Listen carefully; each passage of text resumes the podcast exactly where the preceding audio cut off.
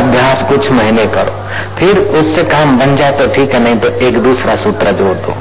एक ही सत्य है, केवल एक ही है, आनंद स्वरूप है, और वो भी आत्मा सब रूपों में है। ओम ओम ओम। दूसरा पाठ पढ़ो।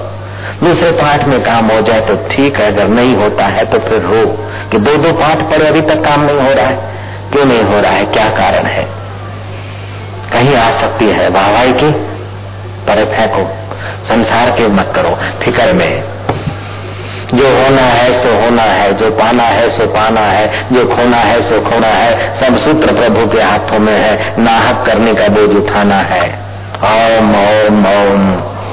हर रोज खुशी, हर दम खुशी, हर हाल खुशी। जब आशिक मस्त फकीर हुआ तो फिर क्या दिलगिरी बाबा? फिकर फेंक कुएँ में, फाकी कर ले संशय की।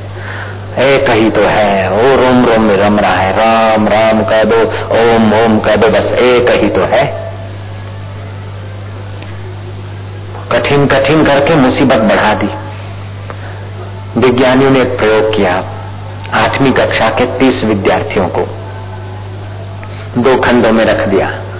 पंद्रह विद्यार्थियों को बोला कि बोर्ड पर लिख रहे हैं जो गणित का एग्ज़ाम्पल ये जो गणित का एक नमूना है, इसको तुम्हें करना है, इस सवाल का जवाब लिखना है। लेकिन कठिन है दोस्तों, ये तो दसवीं वाले भी नहीं कर सकते, लेकिन क्या करें, तुम्हारे लिए आया है। बहुत कठिन है। देखो ट्राई करो, हो जाए तो अच्छा है। मार्क मिलेंगे दस। दो सवाल करोगे, दस मार्क मिलेंगे। कठिन है। उनकी खोपड़ी में डालती कठिन उसी आठवीं कक्षा के दूसरे पढ़ा लड़कों को खंड में ले गए। ये तो सातवीं वाले भी कर तुम तो आठवीं वाले हो। बड़ा सरल है। और आसान है। दस मार्क और पाँच खेल मिल जाए। हाँ, वो पेपर में आज कल ये दो दुखोगे दस मार्क सीधे। सरल है सरल है। उन पंद्रह बच्चों में से बारह बच्चों ने जवाब सही लिख दिया। जिनके दिमाग में रख दिया गया कि कठिन है कठिन है। बारह में से और पंद्रह में से बारह न पास हुए तीन ही पास हुए। अर्थात है तो सरल लेकिन हम ईमानदार बड़ा कठिन है कठिन है। कितना व्रत करो तप करो, कितना करो, फिर कान दीजेंगे भनक पड़ेगी राम को, तभी तो कभी आएँगे। कना भाग्य का। ये जो नकारात्मक इर्द गिर्द जो बाउंड्री लगा दी, जैसे सेल के ऊपर सीट है ना कितना भी स्विच ऑन करो बैटरी नहीं जलती। सेल तोड़ दो तो जल्दी होते ऐसा नहीं हो सकता है, ये दिल लगा दी है, उसको पहले उखाड़ के फेंक दो। 1942 के विश्व युद्ध में एक परमंश सन्यासी पकड़ा गया। केशवपुरी महात्मा उसका नाम था, उस सन्यासी का। उस सन्यासी महात्मा ने अनुभव किया था कि वो एक ही तो है, अब क्या बोलूँ, किसके लिए बोलूँ? अब बोलेंगे तो उस समय बोलेंगे, जब आखिरी श्वास होंगे तो बोलेंगे तो बोलेंगे, नहीं तो नहीं बोलेंगे। भीतर से सजग बाहर से मौनी हो गए। मौन रखने से बड़ी शक्ति बढ़ती है।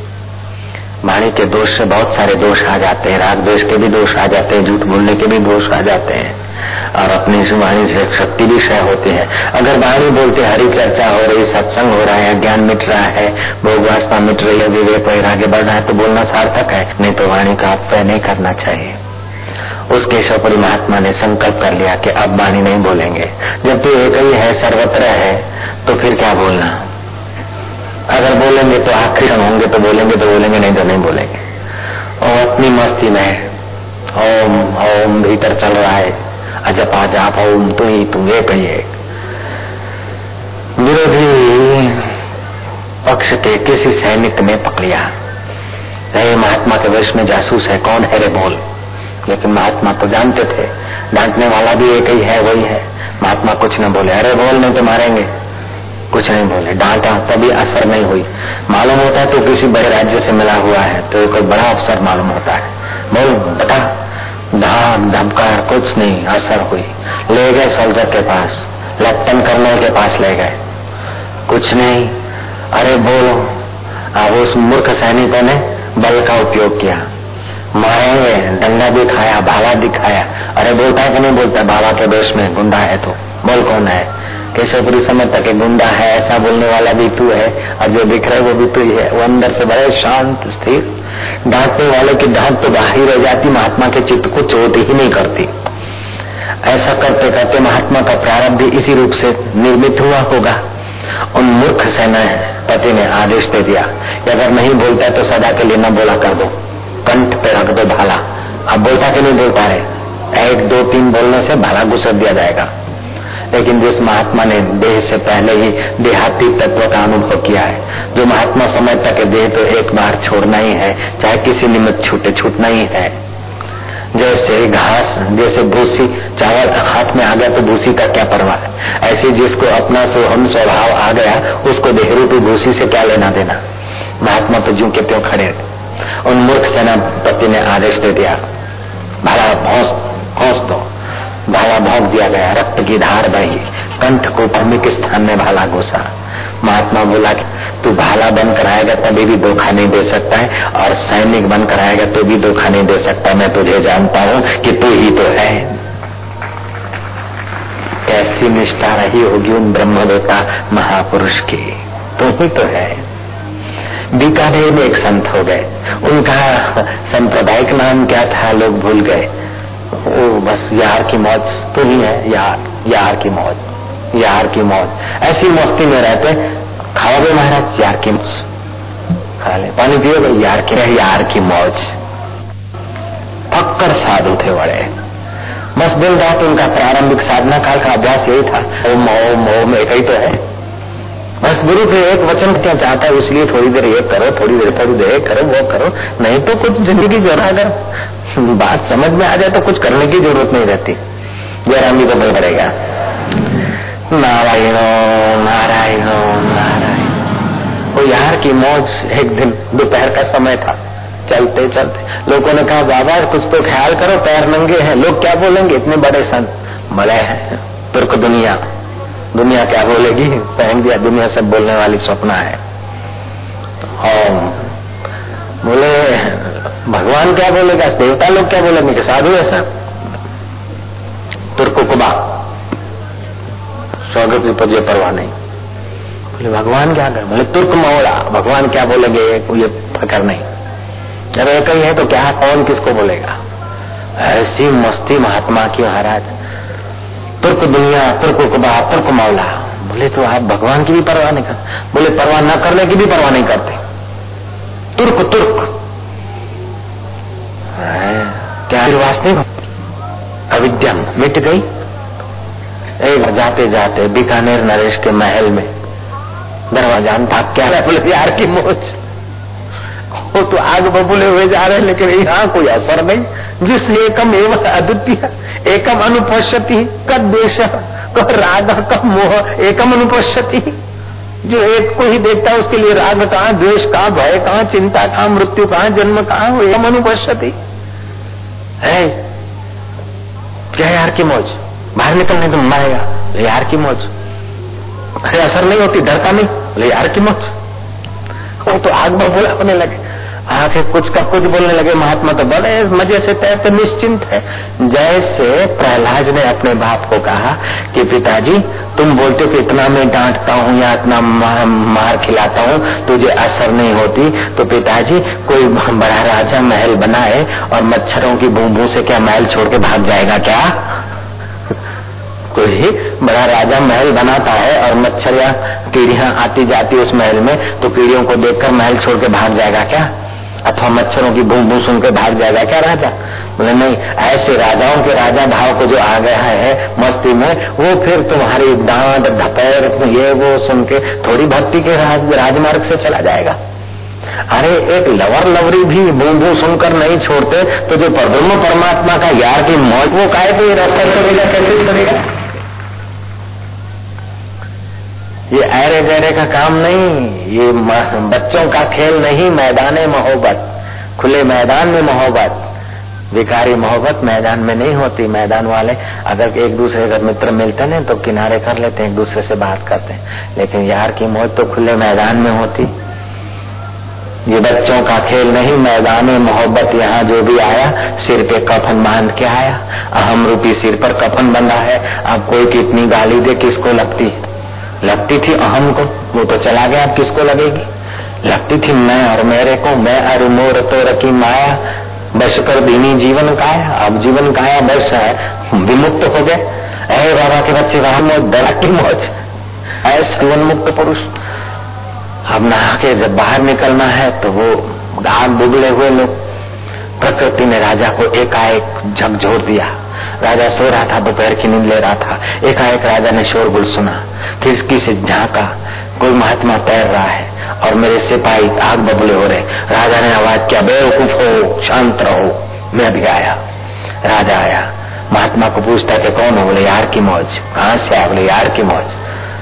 मैंने बार महात्मा को देखा। महात्मा की वो अद्वैत राजा का सिर झुक गया कि धन्य हो बाबा, आज मेरा ये कोई पवित्र हुआ, मेरा राज्य पवित्र हुआ, आप तो ब्रह्मो देता है। आप तो ईश्वर के साथ खेलने वाले ईश्वर स्वरूप है महाराज। इन मूर्खों को आप माफ़ करिए, बोले, यार की मौज।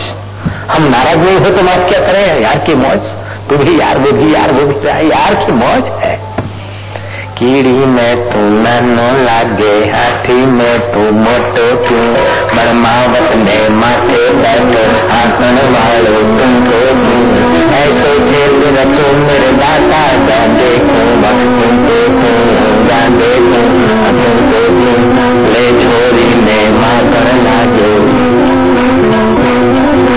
ले छोरी ने देवा वालो दाता ले छोरी ने देवा दाता कर ने लागे बदलने वालो दाता जा देखो तुमको जा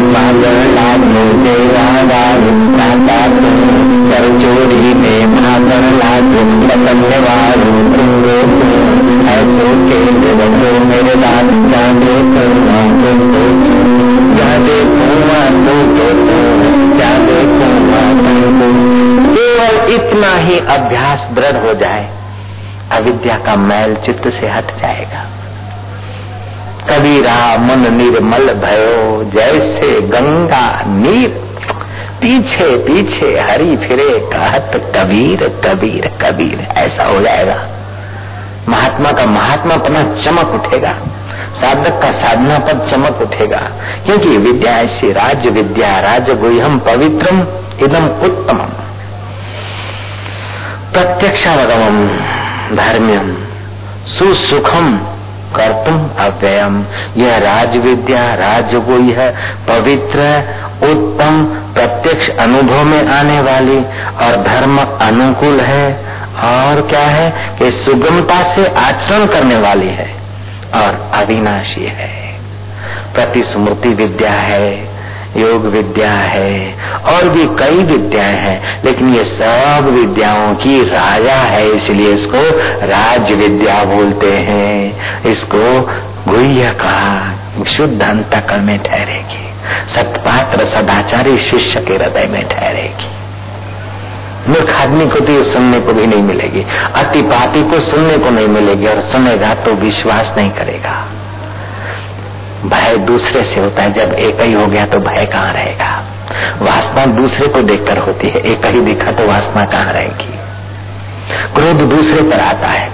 और बुद्ध हलवाई बैठा था ना पस्तियांगी देखता है कि ग्रामर में पाँच, गणित में तीन, भूगोल में चार समाज समाजशास्त्र में तीन आज बेटे का गला पकड़ा है, छोरा, क्या पढ़ता है? दो बजे की छुट्टी में बच्चा घर आया, क्या पढ़ता है? पाँच मार्क, तीन मार्क, सात मार्क। बोले, पापा, ये मेरा पेपर नहीं है तो आपकी मासिक सप्लीमेंट्री पुरानी है नाम तो पढ़ो लो ऊपर मेरा नहीं। देखा, ये तो अपना नाम है। चुप हो गया, क्रोध, शांत हो गया। कहाँ पे क्रोध? एकदम गायब। क्रोध दूसरे पर होता है, अपने पर क्रोध नहीं होता। जब एक ही है, सब में मैं हूँ तो क्रोध गायब। गायब शांति शांति। पहले दीक्षा होती थी, पहले के जमाने में बाद में शिक्षा होती थी। दिशा मिल जाए ना तो शिक्षा सही होती है। विज्ञान संसार को सुंदर बनाने के बजाय भयानक बना रहा है, क्योंकि विज्ञान के साथ शिक्षा के साथ दीक्षा नहीं है बच्चों को। इसलिए वकील बनने के बाद भी समाज का शोषण करता है बच्चा, डॉक्टर बनने के बाद भी शोषण करता है। और अगर विद्या नहीं है ठीक से तो साधु वेश बनाकर भी शोषण करेगा। अगर साधुताई की विद्या है तो फिर चाहे दुकान चलाता है या संन्यास लेता है, तभी भी लोगों का पोषण ही करेगा, क्योंकि ब्रह्म विद्या का प्रभाव है। बेमानी दूसरे से की जाती है, अपने से कौन करेगा? शोषण दूसरे का किया जाता है, अपना आपा देखा तो कौन शोषण करेगा? सारा संसार पाँच घड़ी में स्वर्गमय हो सकता है, अगर इस राज्य विद्या का लोग आदर करने लग जाए। लाख आदमी में एक आदमी, केवल एक। लाख आदमी में एक आदमी इस राज्य विद्या का अनुभव कर ले तो चंद दिनों में पृथ्वी पर स्वर्ग उतर आएगा। लाख आदमी में एक आदमी भी इस विद्या का पूरा साक्षात्कार कर ले। आनंद, सुख या आतंकवाद भेद से द्वेष विद्या से हुआ है। गीता में चार प्रमुख विद्याएँ हैं।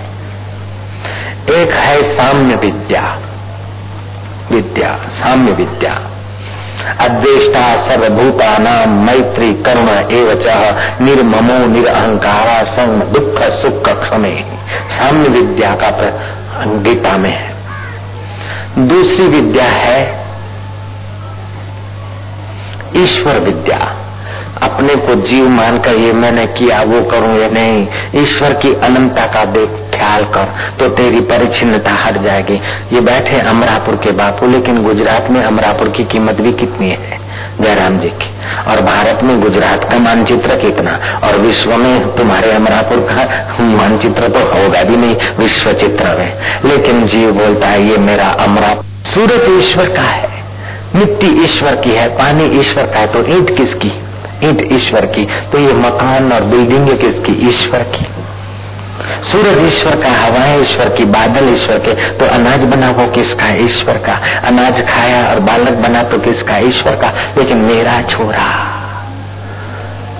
मेरी छोरी, अरे छोरी तो जमाई ले जाएँगे। जमाइयों की डिपॉजिट है, उसको तो पढ़ा लिखा, आखिर कन्यादान करेगा। मेरी छोरी मेरी छोरी, कहीं खोपड़ी में रखे दो। मेरी छोरिया मेरी तीन धी है। धी ले जाएँगे जमाई और बेटे ले जाएँगे, कलयुग की बहू है, शरीर ले जाएगी, मौत तेरा तो परमात्मा है, उसको जान ले यार।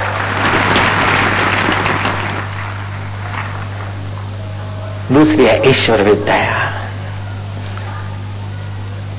साम्य विद्या, जीव को राग, द्वेष, दुख देता है।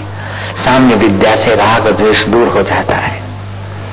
जीव को अहंकार दुख देता है, ये घर मेरा, बेटा मेरा, ये ईश्वर की गरिमा नहीं जानता, इसलिए जीव अपना अहंकार ऐठ लेता है। आँख देखती, अहंकार बोलता, मैं देखता हूँ। कान सुनते बोलता, मैं सुनता हूँ। जीव चखती बोलते, मैं चखता हूँ। मन सोचता बोले, मैं सोचता हूँ। बुद्धि ने निर्णय किया, बोले, मेरा निर्णय है। सब फालतू भर दिया उसने अहम में। मैं मैं मैं मैं तो फिर बकरा बनेगा, मैं मैं करता रहेगा। बोल दो नारायण। तुम थोड़े बनोगे हो तो जो सत्संग नहीं सुनते उनकी बात। नारायण ना, बोलो नो ना। नारायण गीता के एकाद श्लोक के पाठ से, भगवान नाम के कीर्तन से, साधु पुरुष के दर्शन से करोड़ों तीर्थों का फल होता है।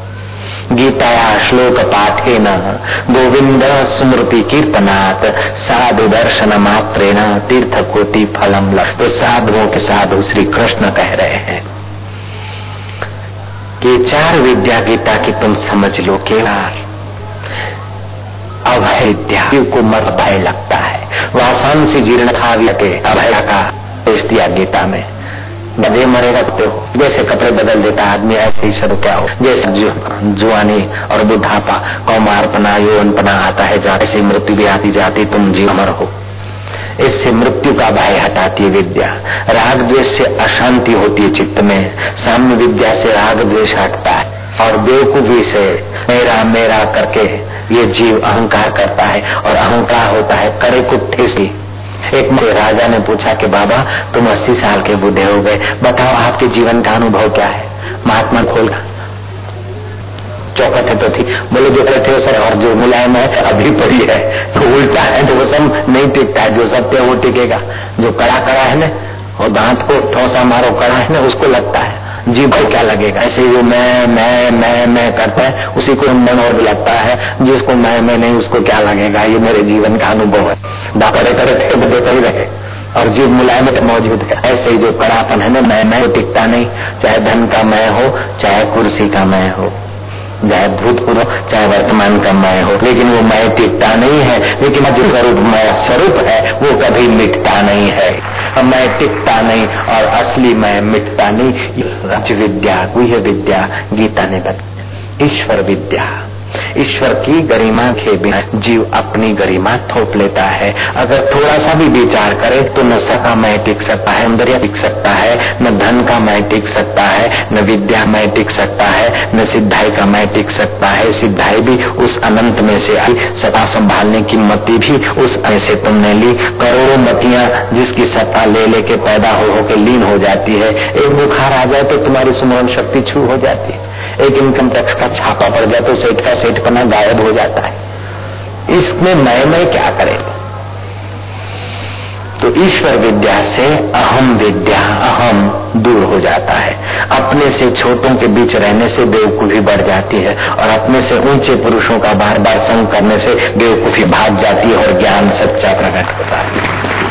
मानपुरी है जहर की खाए सो मर जाए, चाह उसी की राखता वो भी अति दुख पाए। किसी की सरलता हम अपनी विशेषता समझ लेते हैं, किसी की मूर्खता हम अपनी विद्वता समझ लेते हैं, किसी की दरिद्रता हम अपना धनाद्यपना समझ लेते हैं, किसी का कुरूप हम अपना स्वरूप समझ लेते हैं, किसी की नासमझी के आगे हम अपने को समझदार जान लेते हैं, लेकिन सच्ची समझ आने पर सारा पोल खुल जाता है।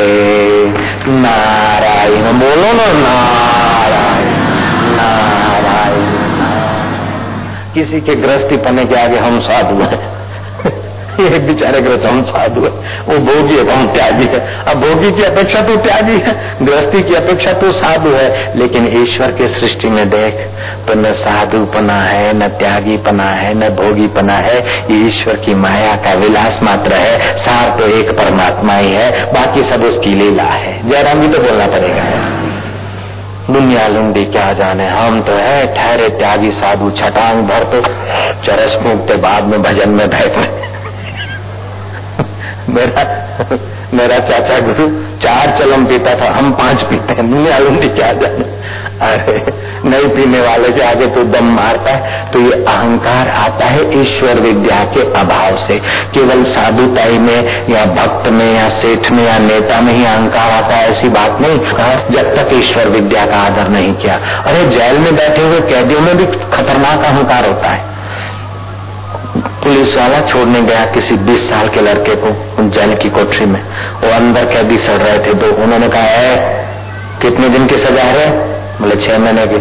बिस्तर पर, बिस्तर, दरवाजे पर बिस्तर लगा, पता नहीं, बीस साल वाले मरद बैठे अभी आया छह महीने के तो दो फ़ोन किए तो क्या है ऐसे ऐसे?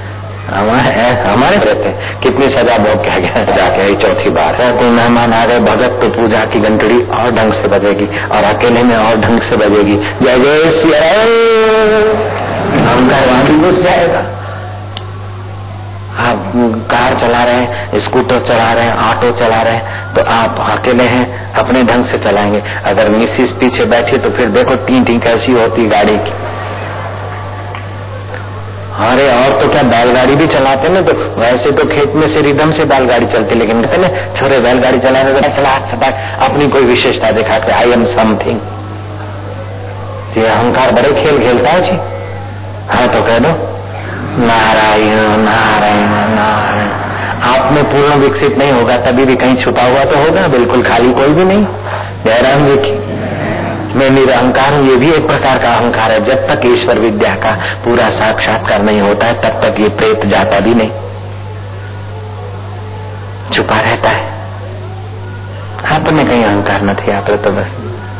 कुछ भी नहीं, आपकी दया है बाबा जी, आपकी दया से ये हो गया, आपकी दया से ऐसा करके भी हमें अच्छा हूँ, ऐसी इम्प्रेशन क्रिएट करना चाहता है अहंकार। जयराम जी बोलना पड़ेगा